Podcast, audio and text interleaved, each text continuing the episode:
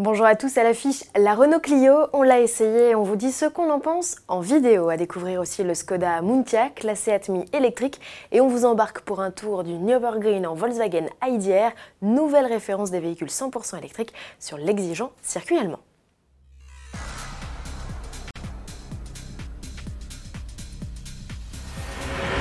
La Clio, c'est le best-seller de Renault, c'est le modèle le plus vendu en France et le deuxième plus plébiscité en Europe derrière la Golf. En quatre générations, la française s'est écoulée à plus de quatorze millions d'unités. Alors quand la citadine cinquième du nom a été présentée en mars dernier, on trépignait déjà d'impatience à l'idée de l'essayer. C'est désormais chose faite, voici le premier verdict de notre essayeur, Cyril Biotto. Côté châssis, donc on a une voiture ici avec des roues de dix-sept pouces, pas de suspension pilotée. La première chose qu'on ressent sur les petites routes de montagne sur lesquelles on a réalisé notre essai, c'est une direction plus directe qu'avant, avec un train avant un petit peu plus mordant. Il y a aussi moins de mouvements de caisse. On rappelle que c'est une version qui est moyenne gamme, sans prétention sportive. Cette version moyenne gamme, elle est plus dynamique qu'avant, plus agile, plus d'agréments de conduite. En contrepartie, on perd un petit peu en confort. Côté moteur, donc on a un litre trois cylindres, cent chevaux, cent soixante newton-mètres, donc ça relance assez bien. C'est un peu creux à bas régime. Heureusement, la commande de boîte est plutôt agréable, c'est une boîte cinq. Mais dans l'ensemble, cette version qui devrait être la version cœur de gamme est plutôt une bonne surprise à la conduite. Seul bémol, la note salée, Renault l'affiche à vingt mille euros, mais en contrepartie, la dotation est complète. Retrouvez l'intégralité de l'essai Renault Clio cinq sur autoplus point fr. Comme Volkswagen, Škoda met à profit le talent de ses apprentis. Cette année, le projet de fin d'études d'une trentaine d'étudiants a été de convertir un Kodiaq en pick-up. Le Mountiaq, de son petit nom, est plus imposant que le gros S U V tchèque. Il mesure cinq mètres de long, deux mètres de large pour un mètre soixante-dix de haut.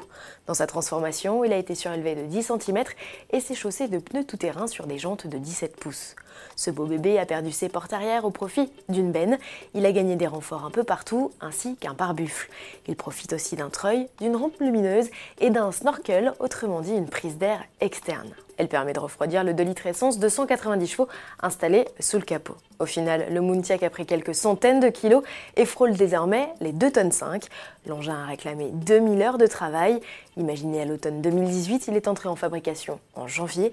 Pas de faux espoirs aux amoureux de pick-up, il n'a pas vocation à être commercialisé. Seat se lance à son tour dans l'électrique en attendant l'arrivée d'une compacte zéro émission à l'échappement, cousine de la Volkswagen I D trois, c'est la mini citadine Mi qui ouvre les hostilités. La puce reçoit un moteur de quatre-vingt-trois chevaux, le même que la récente Skoda Citigo I E V. Elle affiche une autonomie comparable de deux cent soixante kilomètres selon le nouveau cycle W L T P. Commercialisée dès la fin de l'année, elle sera proposée à un prix équivalent à celui d'une mi-essence, précise le constructeur, qui arrête simultanément la production de sa mini-citadine à moteur thermique. La puce pourra être réservée dès le mois de septembre, Seat la proposera également à la location. Et à propos d'électrique, Volkswagen se rachète une conduite depuis le Dieselgate, à tel point que le constructeur vient de signer le record sur l'exigeant tracé du Nürburgring avec son prototype I D R. Le pilote français Romain Dumas a bouclé les vingt kilomètres de piste en six minutes, cinq secondes et trois cent trente-six millièmes. C'est le deuxième meilleur temps absolu derrière la Porsche neuf cent dix-neuf hybride Evo, prototype de course des vingt-quatre heures du Mans qui avait signé un chrono sous la barre des cinq minutes. Le précédent record pour une auto électrique, lui, était détenu par la supercar chinoise Nio E P neuf. La Volkswagen, animée par deux moteurs de six cent quatre-vingts chevaux, a été quarante secondes plus rapide.